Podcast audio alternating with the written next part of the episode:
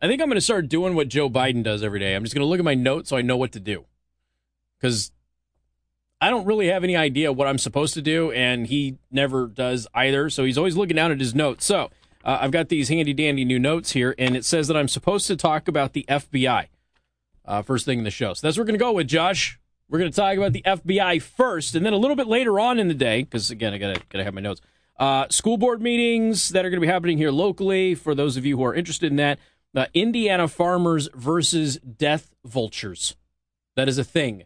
And there's been a law change for you farmers out there that will allow you to go to war with vultures. It turns out that there's a, a farmer vulture war in Indiana. I wasn't aware of this, but this is apparently a really big problem, so much so that the government basically gave farmers permission to go kill vultures everywhere. Uh, oh, and uh, Governor Whitmer is corrupt. I know. Shocking news. So that's hour one of the program today. Don't forget to go to rumble.com slash Casey the host. Hit that subscribe button. Share it with all of your friends and family, especially if they're liberals, because – this will make them very, very happy. All right, so let's take a look at what's happening with the uh, the FBI. Oh, hey, it turns out that the media lied to all of you. I, I know you are stunned, you are shocked and or awed by all of this. I know that this comes as a bit, bit of a surprise for many of you leftists out there trying to wonder what in the world is going on. Literally everybody who paid attention to what happened on January 6th knew what really happened. The only people who actually thought there was an insurrection the only people who actually thought Trump incited anything are imbeciles. I don't know how else to describe them. They're just single celled amoebas. That's all they are. It, it, it's crystal clear. You listen to the speech, Trump made it very clear no violence. Uh, they went after Roger Stone. They went after Alex Jones. And most of you know my history with Alex Jones isn't always the best. I don't have a a personal axe to grind with him, but a lot of the stuff that he did early on, he didn't really appreciate. I think he's, I think he's altered himself quite a bit. Uh, he surrounded himself with some very talented people. I think that's helped him out. But they blamed Alex Jones for it. He's on video telling everybody not to enter the Capitol. That in fact, he specifically said it was a trap. He's he's right. Um, what else do we have here? Uh, Roger Stone has repeatedly been accused of inciting the violence, even though Roger Stone had nothing to do with anything that happened on January 6th. Parler was taken off of the internet. And Parler, the excuse was that Parler, which we've already always, you know, we've known this from the very beginning, Parler was not a place where anything was organized at all. It was all the few people who did organize meeting up with other people, they all did it on two platforms. They did it on Facebook and they did it on YouTube. They did it nowhere else. To a lesser extent, Twitter, but we've gone through all of this, and, and I digress. Uh, but the point of the matter is, everybody knows that this wasn't an insurrection. Anybody who's been in the military who knows what an insurrection actually looks like knows full well this was not an insurrection. So you only had brain dead idiots running around going, insurrection, insurrection, insurrection. The fact that people could not take a step back and realize that this was political framing purely for domestic political reasons, it's there's no hope for those people they're not smart enough to realize they're stupid. Okay? My, my old saying, for God's sakes, give me a man smart enough to make a fool of himself. You're not dealing with those folks. They're dumb. So dumb, they don't know that they're dumb. I used to I had this crazy conspiracy theorist listener in Las Vegas. Used to come up to me all the time. His name was, and I'm not making this up, his name was Captain Truth. And Captain Truth would always come up to me and he'd go, Casey, all I know is I don't know. And I would always respond with, I know. that was his justification for every conspiracy theory that he peddled was I don't know if it's true or not, but I'm just going to peddle it anyway. All right. So let's take a look at this. The FBI has released their findings on January 6th, and they have found that Trump was not responsible for it. Trump did not incite it, and there was no insurrection. They also said that 95% of all things that happened on January 6th uh, were one off occurrences, and there's only about 5% that were organized in any serious or meaningful way. And a lot of those were tied with various uh, so called militia groups. Now, at, at the risk of sounding repetitive, friendly reminder we have videotape of some BLM and Antifa activists also inciting the riot. Again, doesn't excuse everybody else for going along with it, but it does highlight that there was a catalyst that may not have happened. You know, you get in this groupthink thing. Anybody who studies rioting, anybody who studies mob mentality understands the actions of one or two people can set off the crowd, right? A person is smart, people are dumb.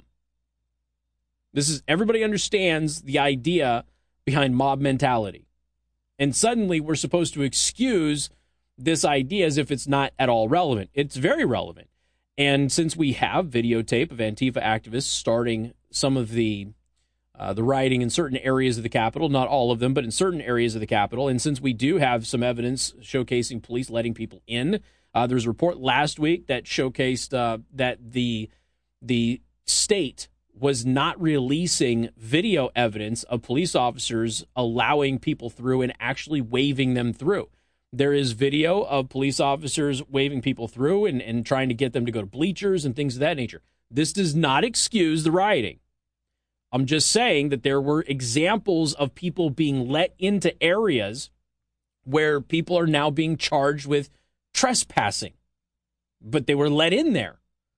We're not talking about people who deliberately broke the windows and broke into the Capitol, but a lot of people who went into the Capitol, we now know this, a lot of people who went into the Capitol were just following the broader crowd and were nowhere near window breaks. They didn't understand, some of them have said anyway, and their stories seem at least plausible that they didn't understand that there had been a breach of the Capitol. They thought they were being waved in and were allowed in.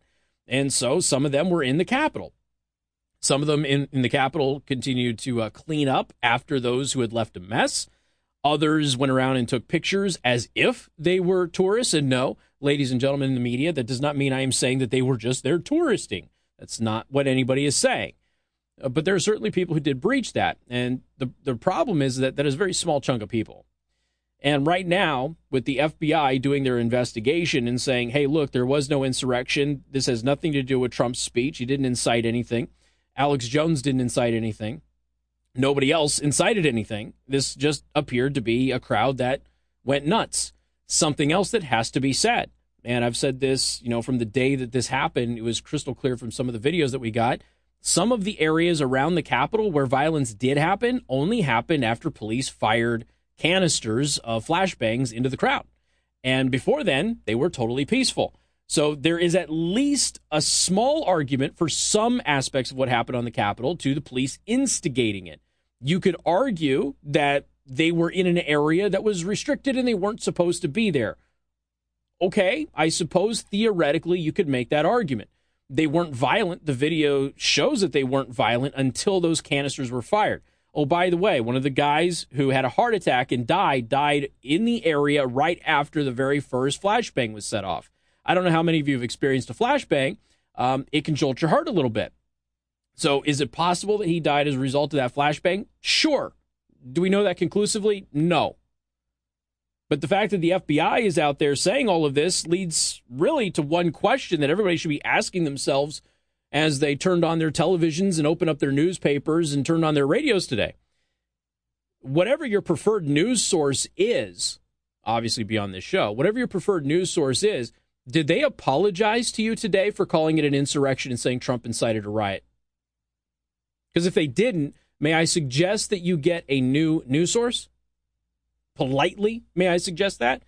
So, once again, FBI comes out there. Uh, FBI cleared Roger Stone. FBI cleared Alex Jones. FBI cleared Donald Trump. FBI is, has said that 90, 90 to 95% of these are one off cases. Then you have the 5%, maybe, of these militia groups that were more closely organized. That is the direct quote to the, the uh, Reuters. Uh, let's see there was no grand scheme with Roger Stone and Alex Jones and all of these people to storm the Capitol and take hostages, according to a source uh, to Reuters. And again, you know, the, the, the, the reality of the situation is not surprising. And as I have told you before, the same news media that peddled a conspiracy theory as if it were the biggest story of the century for over four years never apologized to you when it was conclusively proven to be complete and utter rubbish. And here they are again, while continuing to peddle new lies today.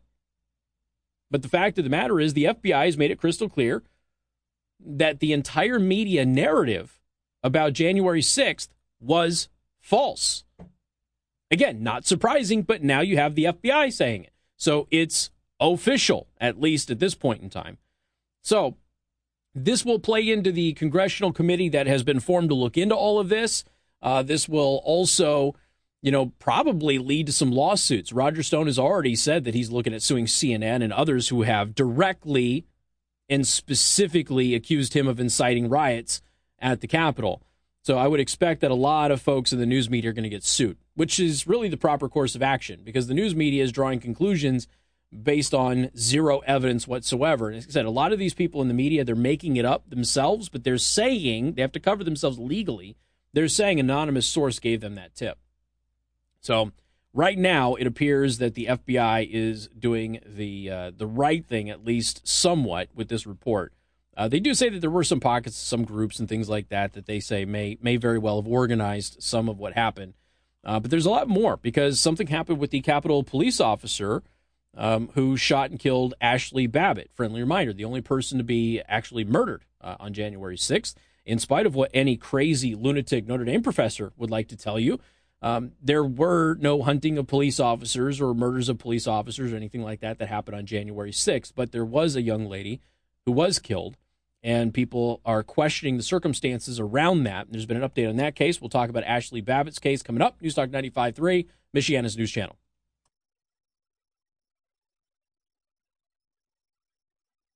Friday, I guess. It officially happened on Friday. So they have been cleared in the shooting death of Ashli Babbitt.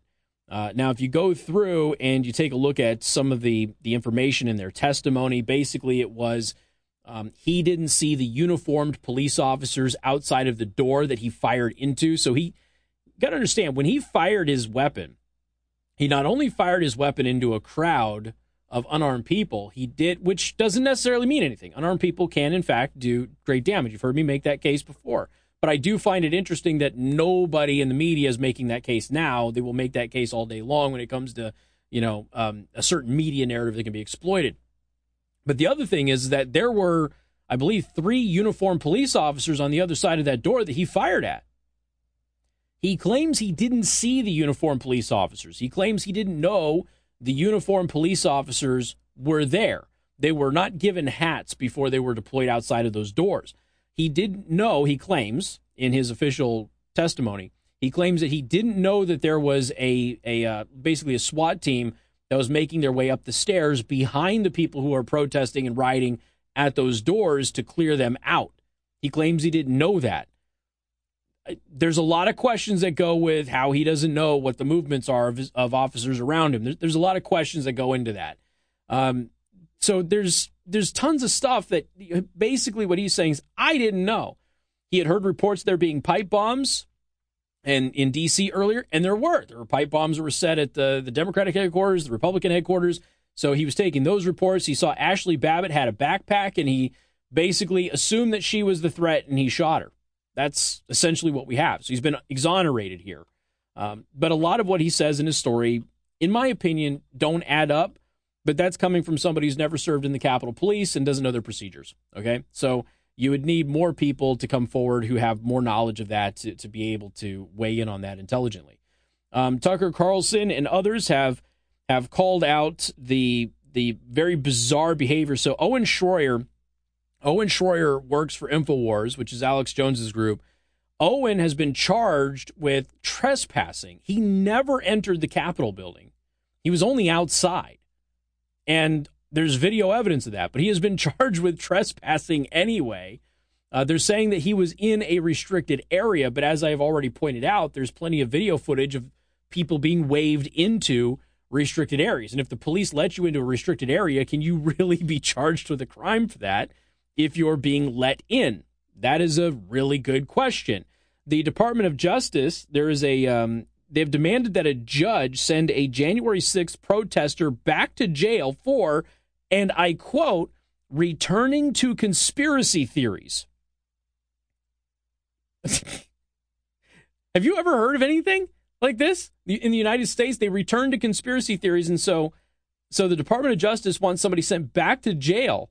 Apparently, what ended up happening is they watched Mike Lindell's symposium online and because they watched Mike Lindell's symposium on on the election online, the Department of Justice wants that person sent back to jail simply because they watched a video. So some of you were joking with Afghanistan. You're asking when was a YouTuber going to get blamed for Afghanistan? Well, it's not for Afghanistan. No, now, now it is about the the January 6th riot, which the FBI has now confirmed is not an insurrection. Still waiting for apologies from the news media on that. I know you're not going to get them. You're not going to get them. Hey, go online, rumble.com slash Casey the host, watch the live stream, hang out with us, and of course hit that subscribe button. We got more coming up, 95.3 MNC. Why do we have trash daytime talk shows on in here, Josh? Huh? What? No, I'm no, I'm I'm genuinely asking why we have trash daytime. Why am I watching Maury and Springer all day? Because what? In case breaking news happens, we're watching the the CW. Okay, all right, good good to know. Good to know CW. It, it's CW, right? I don't know. Who cares? Just, every time I look up, there is some god awful thing happening on one of my TVs in here, and and.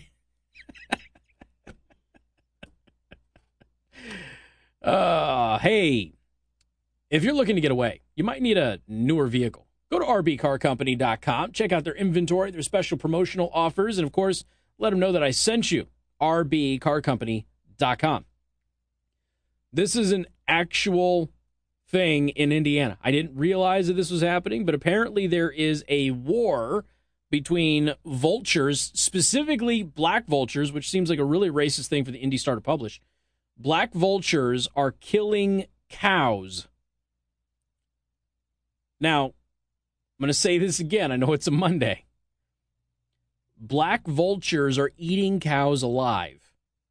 They're not waiting for animals to die and then eating their carcass.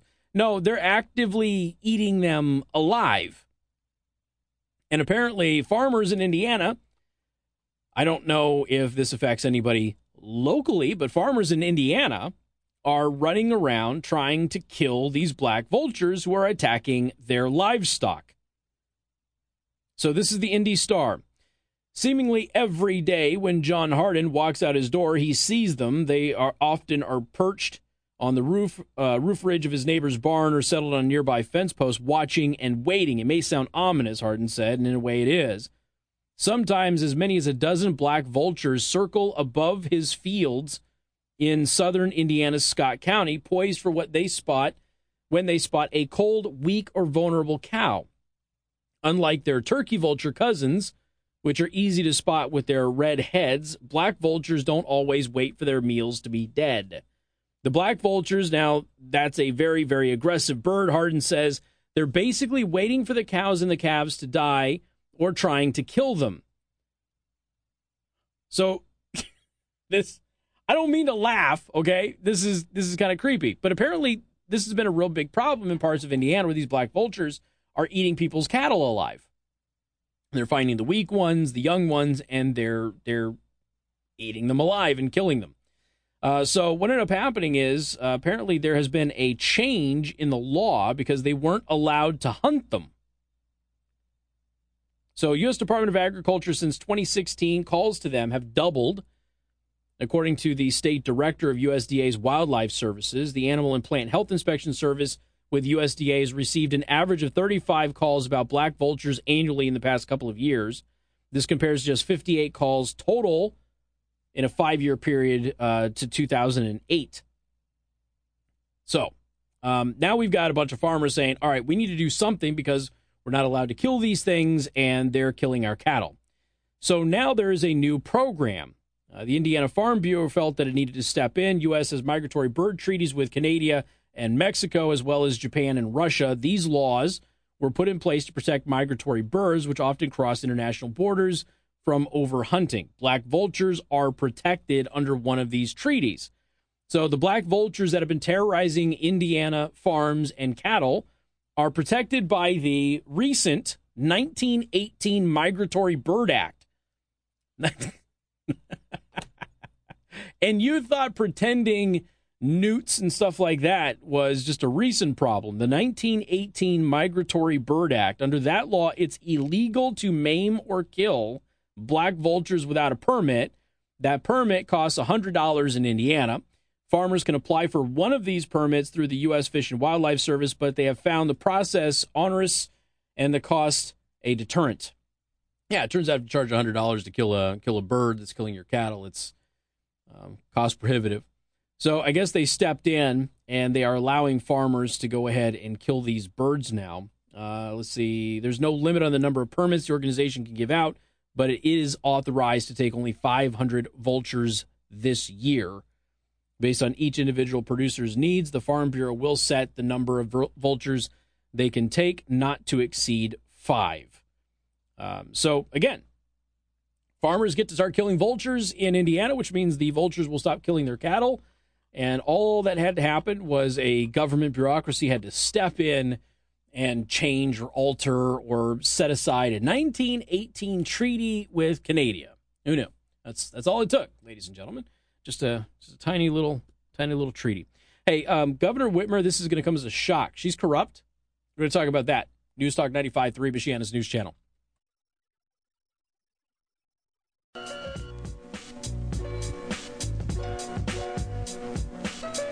And good afternoon. Thank you for tuning in. News Talk 95.3, Michiana's news channel. I am your host, Casey Hendrickson. All right. Michigan Governor Gretchen Whitmer, whose proper legal name is Jennifer Whitmer, according to Biden, condemned out of state interests for pouring millions of dollars into her state. Hmm. Do you remember when Whitmer was breaking all sorts of fundraising records uh, a month or two ago? And, and I, I came on and I said, wow, it's going to be real interesting to figure out how much of that money that she hauled in because the, the documents weren't available.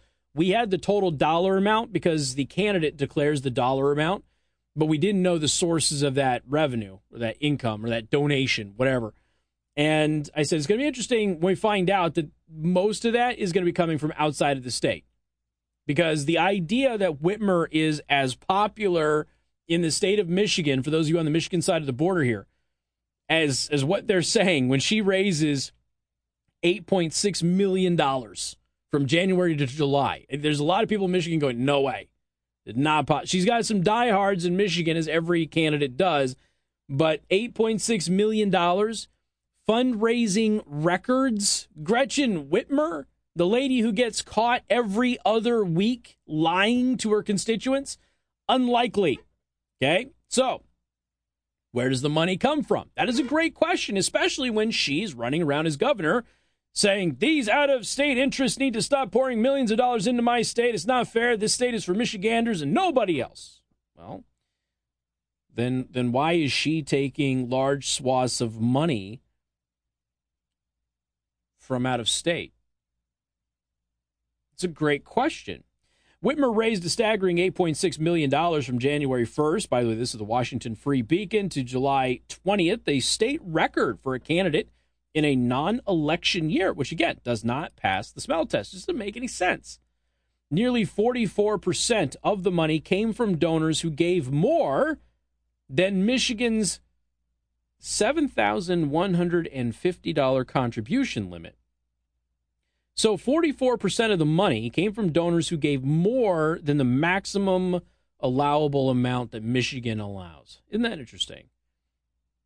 Whitmer's campaign says uh, is allowed due to the multitude of recall petitions filed against the Democrats. So her her campaign, her office is saying we're allowed to take more money than the Michigan contribution limit from individuals. We're allowed to do that because people keep throwing recall petitions at us, which you are illegally not allowing to go through.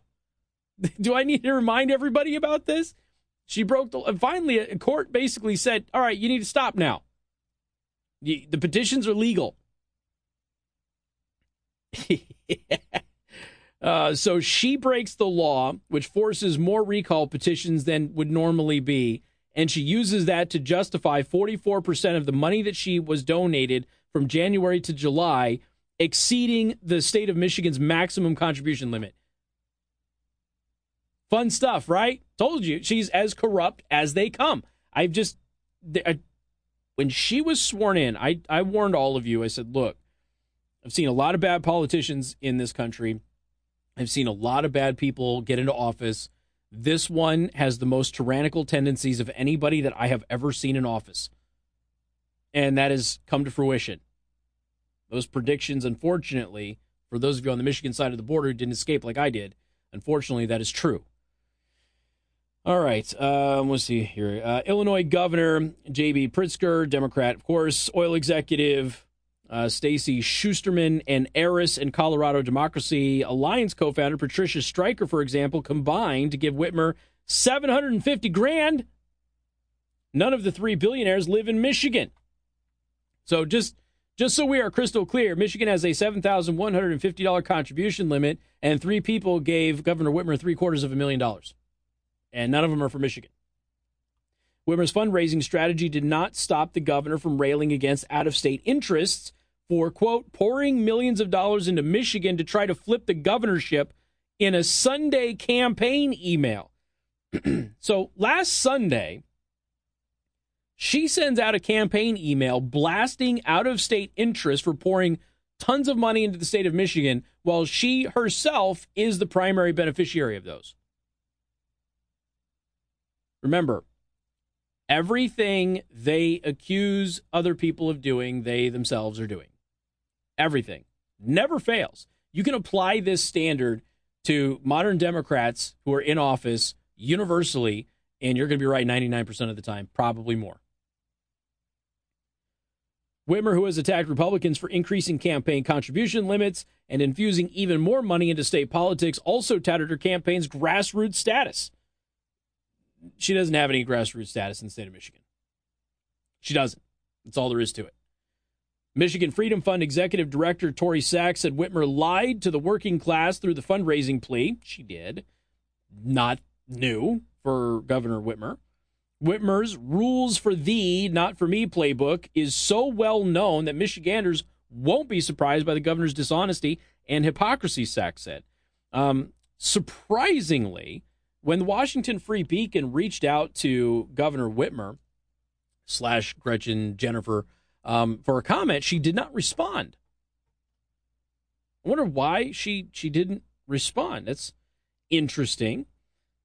Uh, let's see. A July complaint from Michigan Freedom Fund argues Whitmer is not facing an active recall. That is also true. She's not, as the most recent petition drive to oust the Democrat approved by the State Board of Canvassers expired uh, in late April. Whitmer received three contributions of $250,000 or more in the ensuing weeks. So the last officially approved, well, the qualifying uh, recall petition expired in April, and after that, she got three contributions of a quarter million dollars. Remember, the, the state limit is 7,100 what 150. Hmm. Yeah, people are giving her a quarter of a million dollars left and right. And, isn't that interesting? Let's see, what else do we have here? In addition, three former Michigan governors who faced recall efforts, Republican Rick Snyder, John Engler, and Democrat Jennifer Granholm, did not exploit the situation to accept excess campaign cash. Well, what do you expect from a lady who tells an investing group in her state, hey, thank you for investing in the state of Michigan. Did you know I'm the governor? And I want to go see my dad, but I don't want anybody to know that I'm going to go see my dad in Florida because I just got done giving a press conference on TV telling everybody in the state of Michigan not to go to Florida for spring break because it would cause a super spreader event. But I want to go to Florida and I want to see my daddy. So can you please put me on your airplane and fly me to Florida and I will give you some money, but not much money, just a couple of hundred dollars, and that will compensate you for your time. Oh, and by the way, um, since you do business in Michigan, did I mention that if you don't put me on the airplane that I want to get on that you privately own, that'll keep me off of the uh, the public, the basically out of the public sphere, so people didn't know that I violated my own Florida travel orders? Um, if you don't let me on the plane, you're not going to do business in Michigan anymore. Remember, remember how the group said that she threatened him that way? Remember that? And, and then she illegally used campaign funds when she got caught.